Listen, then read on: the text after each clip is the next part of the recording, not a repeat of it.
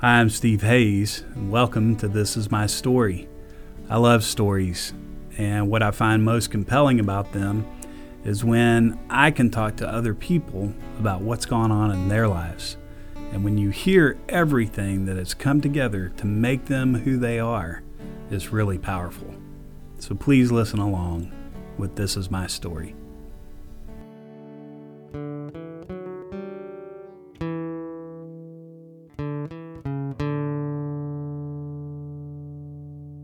All right, y'all, we are here with a good friend and um, guy who's been coming to our church for a while now, Ben Brunton.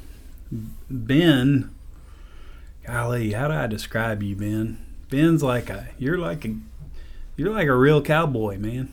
That's pretty much what you do. You're a cattleman. And and I um I remember the first time that that I really got to see what you do. I mean, we had met a couple of times, but you invited us out to uh, to Angus, I guess, to the Mhm. to y'all's business that y'all run out there, and y'all basically run the the cattle auction out there. You and Mhm. your family.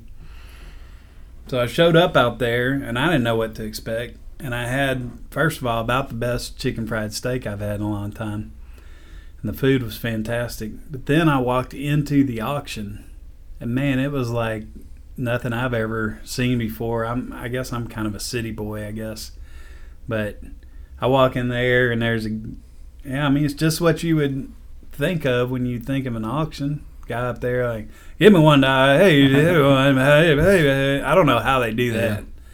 I had no idea what he was saying the whole time. I guess that's your brother, right? No, it's a good friend of mine. Okay, that's My good. brother used to auctioneer, but Okay. he just buys now. Yeah. So that guy gets going, and I guess there's a whole art form to that to Mhm. kind of know how to do that. I was just, I just remember being like, don't raise your hand or scratch your face or nothing because you don't want to walk out of here with a cow. yeah, that's kind of a kind of a sale barn joke. Yeah. the, the auctioneer pretty much knows who who buys each week and knows when somebody's scratching and when somebody's actually bidding. So so what are you doing the whole time we were watching you? You were just writing stuff down in a book. So what are you doing that up uh, there? I get when they come in, I write down their tag number. So that's how we identify who sold that animal and then who bought it. So when the sale's over, we go back and check those numbers, make sure they get to the right people. I write that down and then I write down who buys it and how much it goes for. And then I send it behind me and they stamp the weight on there. And that's just one part of your job. Mm-hmm. You do that on what Tuesdays? mm-hmm. and then the rest of the time you're you're in charge of cattle you're finding cattle are, do you, are you finding cattle for the auction Uh, usually you going around the countryside and you see somebody that's got some cattle and just you know sometimes you stop just to talk and kind of just see where they're selling their cattle, see if you can help them out and you know see if you help them with market their cattle and if they're happy where they're going and a lot of times people will call us new to the area, kind of seeing what we're all about and mm-hmm. so just kind of trying to build it up as much as we can. So there's a lot of recruiting that goes on from you Yeah, we like to uh, we like to say a sale barn's worse than a beauty parlor because the littlest thing can make somebody mad and they won't come back mm-hmm. and you don't even know what you did. So you got to kind of go back and hunt and see what you did to upset them, and you kind of got to. I know we're in church. You kind of got to kiss their butt a little bit to Get them to come back and try to do the best you can to make everybody happy. i'm just glad you said but well it sounds like church Yeah. sometimes just- the littlest thing can run people off of church too And it's hard too to run run your business when you make somebody mad and you don't know about it. Right. If you know about it, you can try to work with them and fix it. But Yeah. that's the hardest thing to do is fix something when you don't know.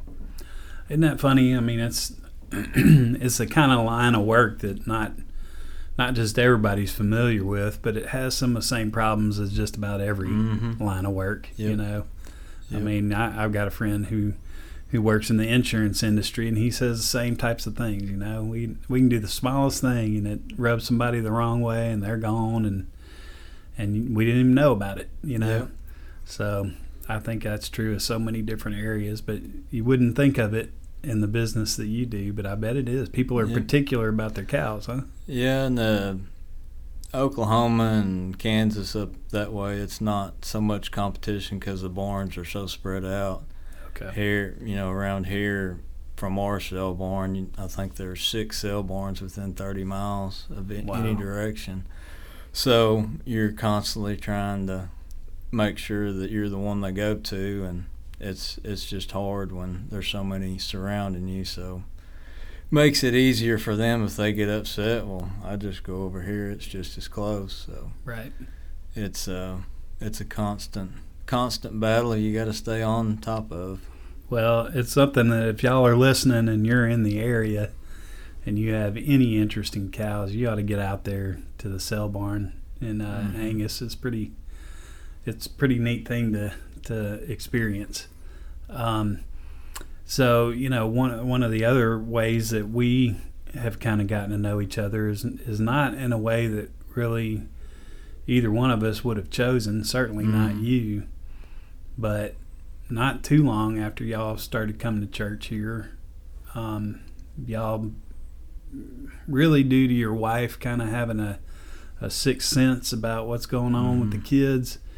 Kids, she started noticing some problems with your with your youngest one with Mhm. Brody, and um, he he just started having some issues and and y'all had gone to several doctors and a couple of Mhm. different places trying to get it figured out what was going on with him. They'd tell you little things here and there, but nothing real, nothing that seemed to explain the kinds of issues that he was having. Mm-hmm. And um, and Kristen just kept kept at it. You know, Mhm. she just kept going, um, and and finally kind of got to the bottom of what was going on. Yep.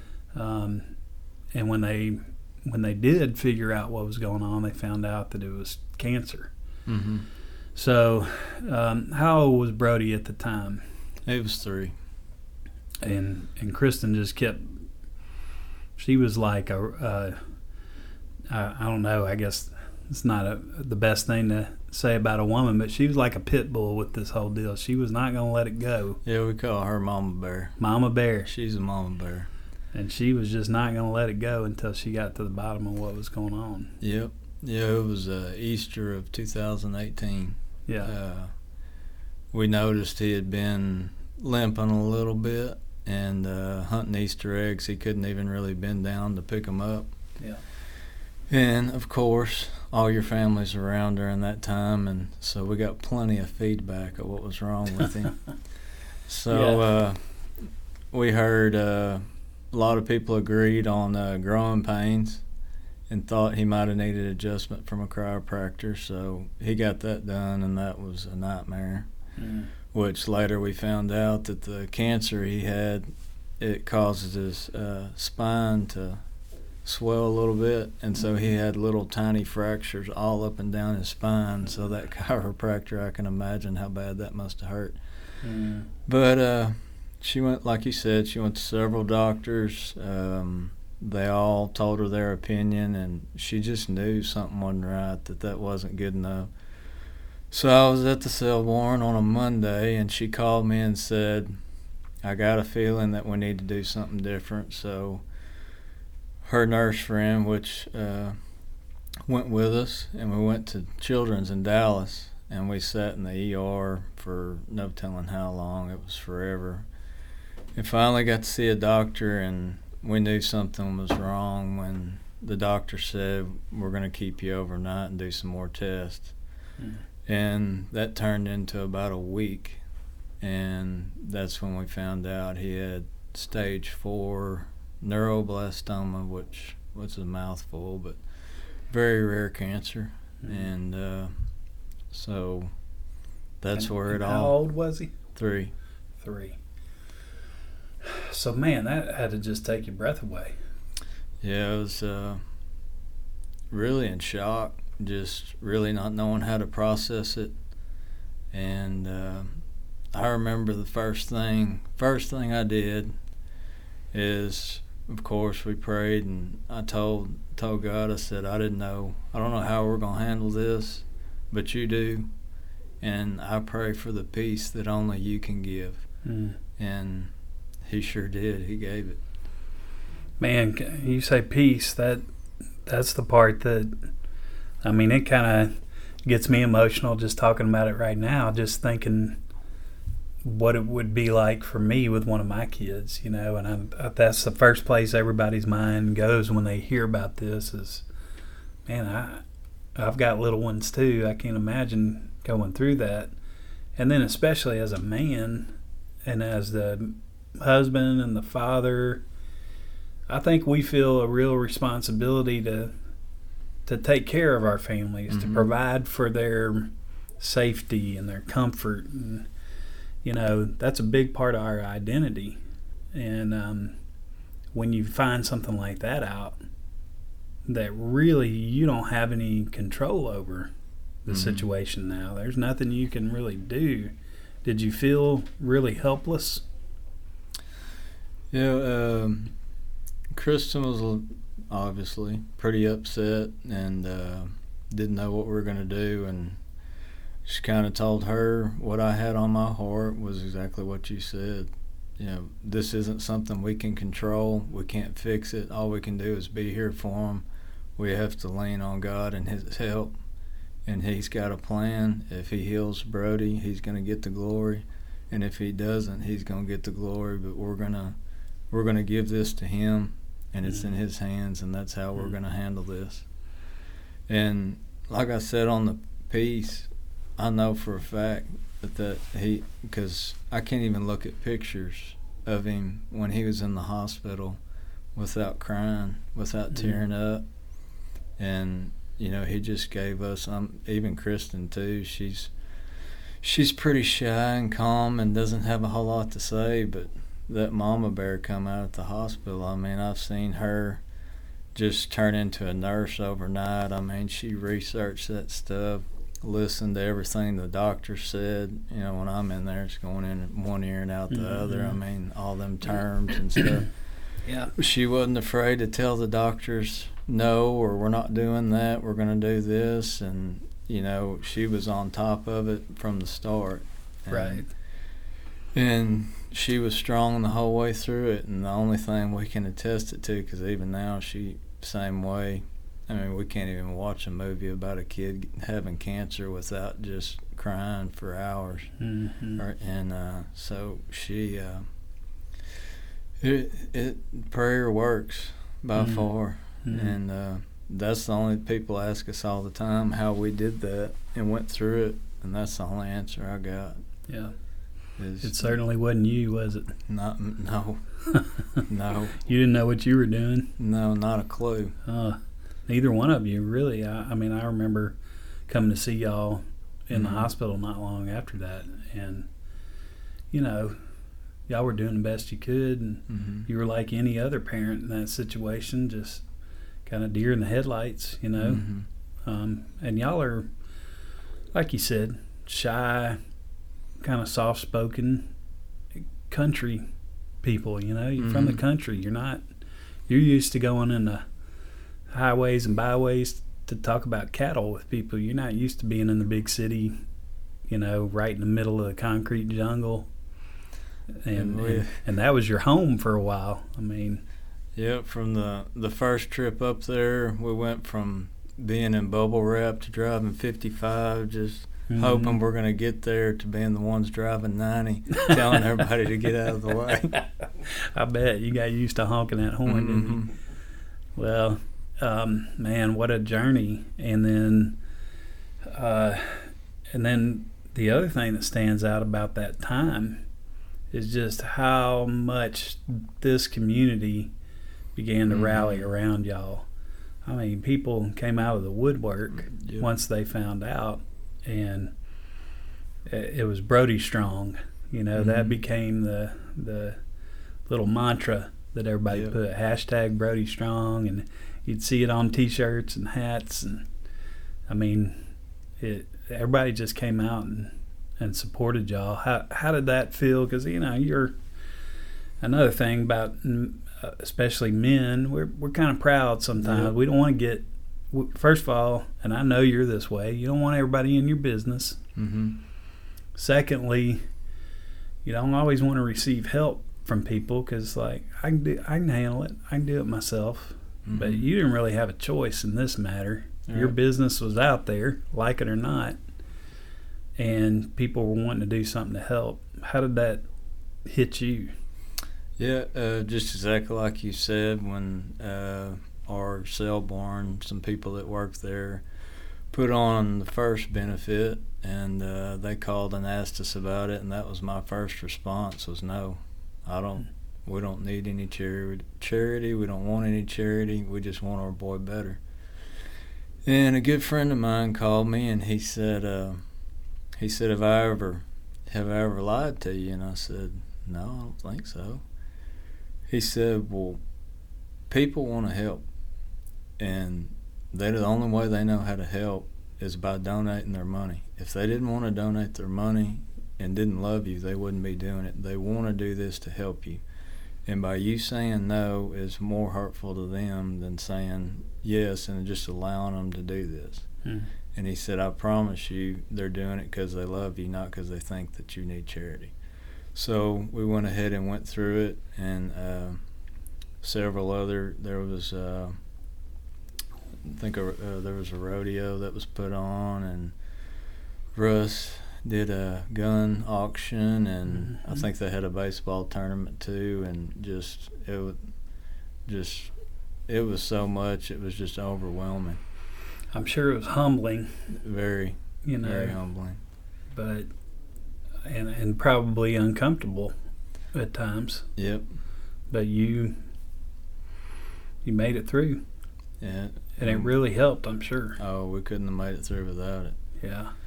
Yep. Them. And I help. I think it helped them too.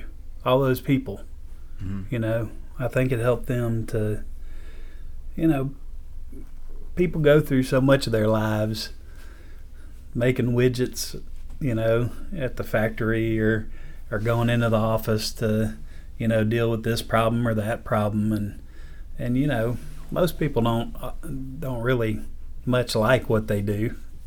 Yeah. uh, it's not the ultimate source of their um, of their you know personality or meaning in life and so they want something to latch onto that that is bigger than them and that makes a difference especially in the life of a kid you know that would give a kid an opportunity to go on and live a full life Mm-hmm. So I think it helped all those people too, because it helped them break out of the mundane, Mm-hmm. maybe more meaningless aspects of, of life and helped them latch on to something that was really, truly life or death and important. And, Mm-hmm. and I'm sure you got that kind of feedback from some people too, huh? Yep. Yeah, we uh,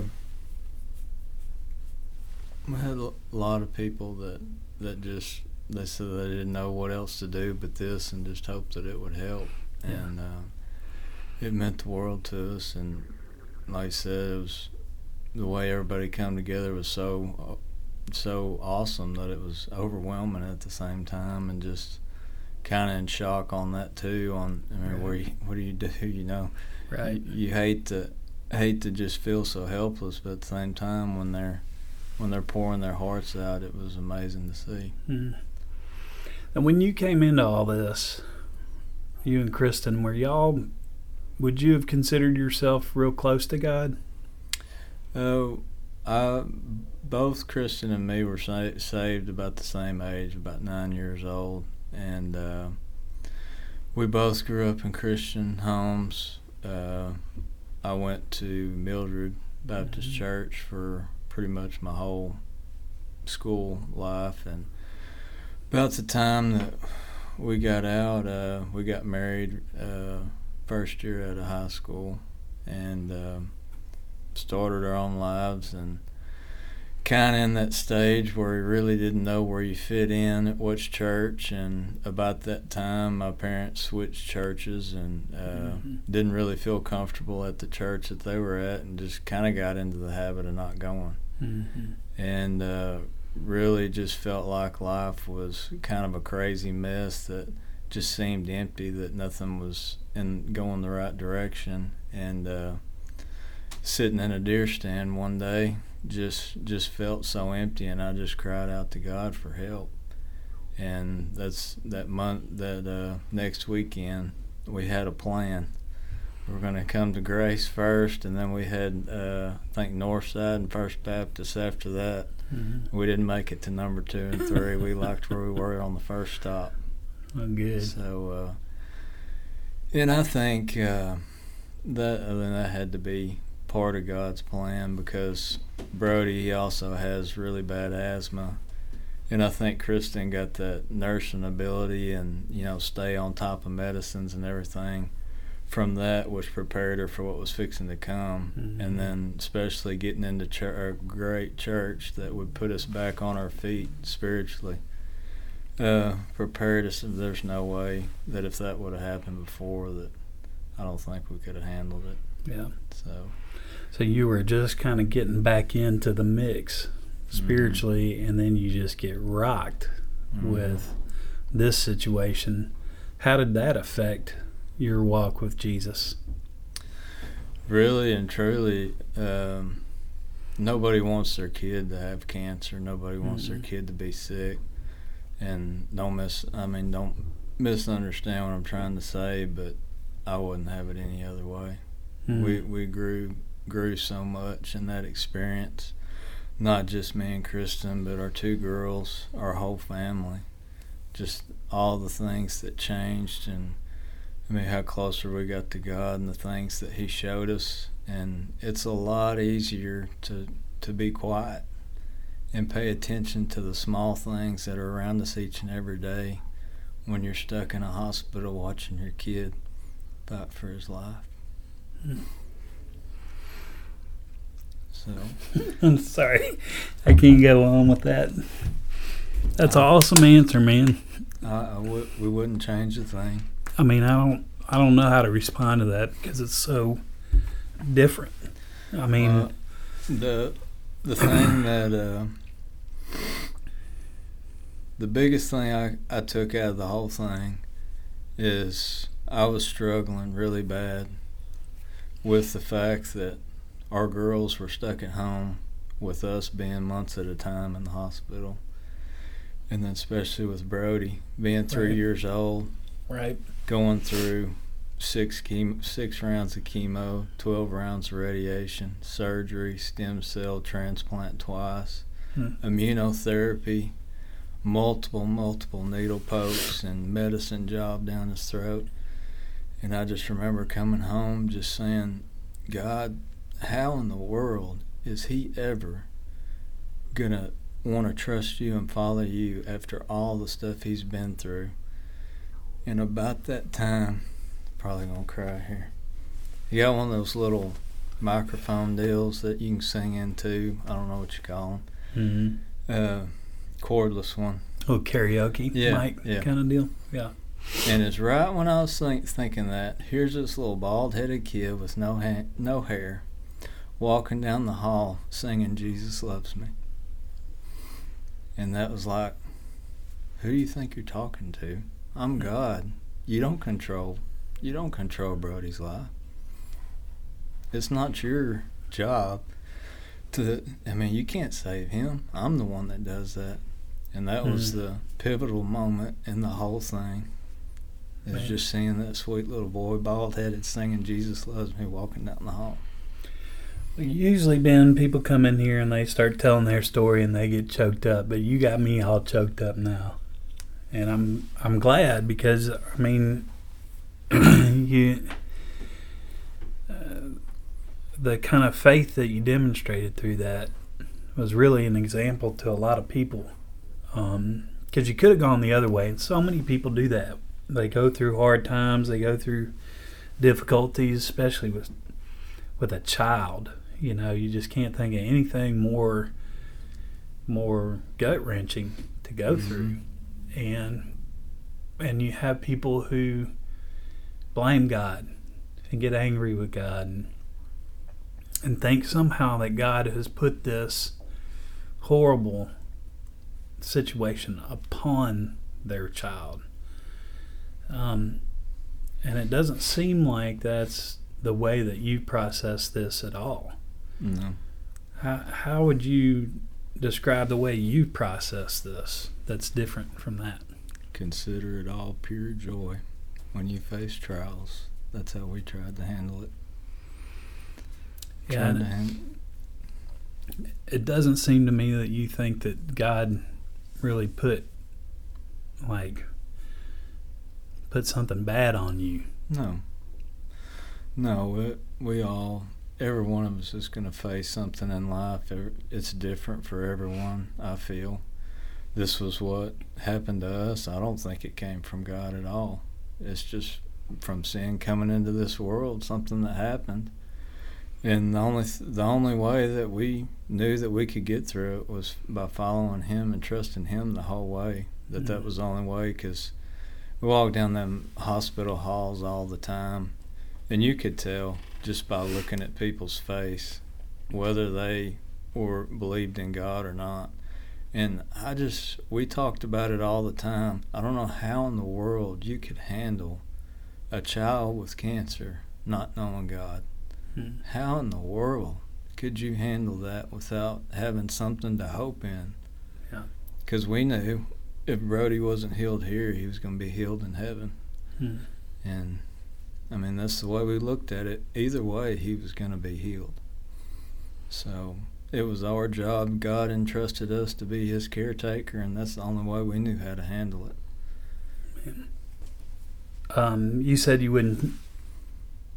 I forget how you said it, but something to the effect of you wouldn't you wouldn't change anything, um, which I can kind of relate to in some ways with with our situation with our son Pierce. You know, um, there were years there where I was where I really struggled with. Mm-hmm. you know why do we have why do we have to have a kid with autism? Why do we have to have a kid who's so different and who has gone through such tremendous difficulties and who's been so hard to parent in some of these ways? You know it's been tough to go through that but um but there came a time whenever I was like man I don't think I would change anything because I look at what it's done in my other kids' lives Mm-hmm.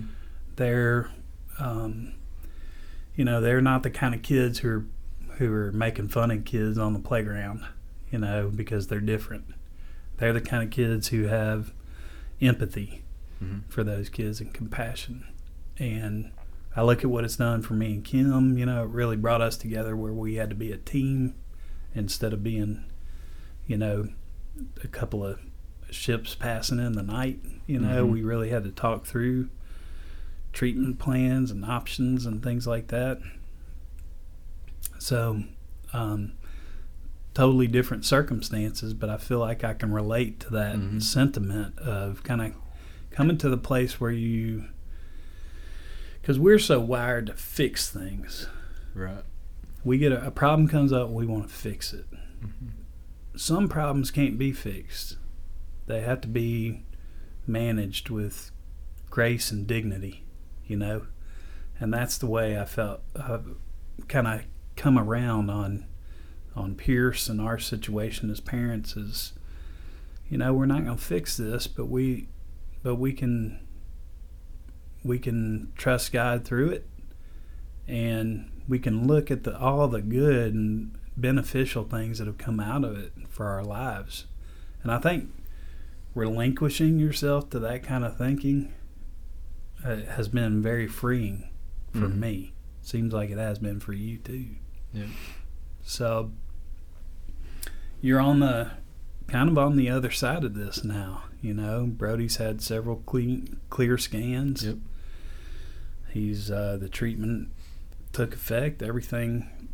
I mean, gut wrenching several years for y'all to go through because of all the things that you mentioned before and having to watch your son suffer and struggle, um, and really be he was so sick along the way there. I Mhm. mean, there were a couple times where he was just so sick you didn't know how this was going to turn out. But um, it turned out about as good as it could. Mm-hmm. And I know there's still that part of you who's got to be that kind of is like, man, is the other shoe going to drop here soon? Are we going to get bad news? Or do you live in fear now as a result of going through all that? Kristen was uh, really kind of off before Easter, kind of upset, just really wasn't herself. And I asked her, I said, "Wh- "What's what's the matter with you? What, what's what's wrong?" And of course, like most women, nothing. Nothing. But uh, finally, she broke down and told me, said, Easter's coming up. Well, me being a dumb guy, I don't know what she's talking about. And then she finally told me, well, that's when we found out about Brody. I just get nervous every around Easter time because that's when we found out. And you know, I don't even, I don't even, that doesn't even cross my mind about it coming back. I mean, I know it's a possibility. This is a very cancer that's been known to come back. And when it comes back, it's really, really almost impossible to get rid of. It's pretty much a death sentence. Mm. So she's crying out, pouring out her heart to me about how if it comes back, he will not make it. And, you know, I hate to sound like a broken record, but I just told her, I said, God doesn't look at statistics. Hit, what the doctors say is not him. He, he's the ultimate healer, and he controls Brody's life. And there's nothing that me and you can do to change that. All we can do is trust in God, and when that bridge comes, we'll cross it, and hmm. He's going to be right there with us. Hmm. So there's no sense in living in fear. So I guess to answer your question, um, I mean it's back there, but I don't, I don't live in fear about it. Yeah. And I look at that, that little boy, just every day, and how how happy happy a kid he is, and just he's he's just a little little bundle of joy. He's just so Mhm. happy all the time, and that was one thing that was made it so much easier in the hospital. You know, a year and a year and ten months of treatment, on and off. Not one time did he ever complain. Mm. Not one time Mm. which made me look at all my life and the little things that I complain about that don't go my way. And here's a kid fixing to get poked. He didn't complain about it, but he was Mm. fixing to knock the nurse out. So, but so he was. They called him the little Hulk because it took it took four of them to hold him down every Yeah. time they did something. So, but he uh, he showed us he showed us so much just himself we learned more from him than Mm. than he'll probably ever learn from us yeah. just kids pretty can do amazing that kid. Yeah, pretty amazing kid, and and to think, you know, you, you probably never would have seen that, you know, No. in any other circumstance, and so, you know, it just goes to show you. Sometimes we define our lives by by our comfort. We define our lives by how things are going. You know, they're either going good or they're going bad. But when you have an eternal perspective, when you when you look at it outside of the situation and outside of the moment, sometimes you can really see that that those times brought out the best in you and they brought Mhm. out the best in Brody and you know they they they brought out things that you wouldn't have seen any other way. And it's, it's kind of like when we I was telling you about Pierce earlier but we talk about Pierce being a severe blessing you know? It was going through some of those moments were severe. Hmm they were hard but they were every bit of them was a blessing too you know? And those severe blessings are sometimes the best because they're not surface level. Hmm they're not getting a few more dollars in your pocket or you know stumbling into to some good circumstance. They're they're real and they're raw and they you never forget them you know? Yep, there's a a lot of things the past few years that just brought a lot of stuff into perspective. You know, being being dealing with all that with Brody and being so far apart from away from family, mm-hmm. and then COVID hit, and then bringing everybody back together, mm-hmm. and just everything all tying in together. You know, just showing you how important it is, how family is, how mm-hmm. important it is, and sticking together, and just the way God uses stuff that we don't consider to be good for blessings is just amazing to me. Mm. It really is. Well, man, I just appreciate you so much. You're uh, you're one of those guys. You don't know it because you don't. That's probably the most that many people have ever heard you talk. you know, you're not a guy who just gets around people and just lights up the room and talks their ear off, but you know, in your own quiet, steady way, you, I, am supposed to be your pastor and minister to you, but you've ministered to me and a lot of other people. So I'm uh, proud to know you. Thankful Thank for you. your example of how you walked through this. Really excited and just stirs me up to think about the kind of faith that God has built in you. And um, man, we just love we love you, love your family. Glad you're here. I love y'all too. Thanks for having me. And thanks for making the time to talk about something that's really real and tough and raw. But appreciate it. It's going to go a long way to, to for a lot of other people to hear this. Glad to do it. Thanks, man. Thanks.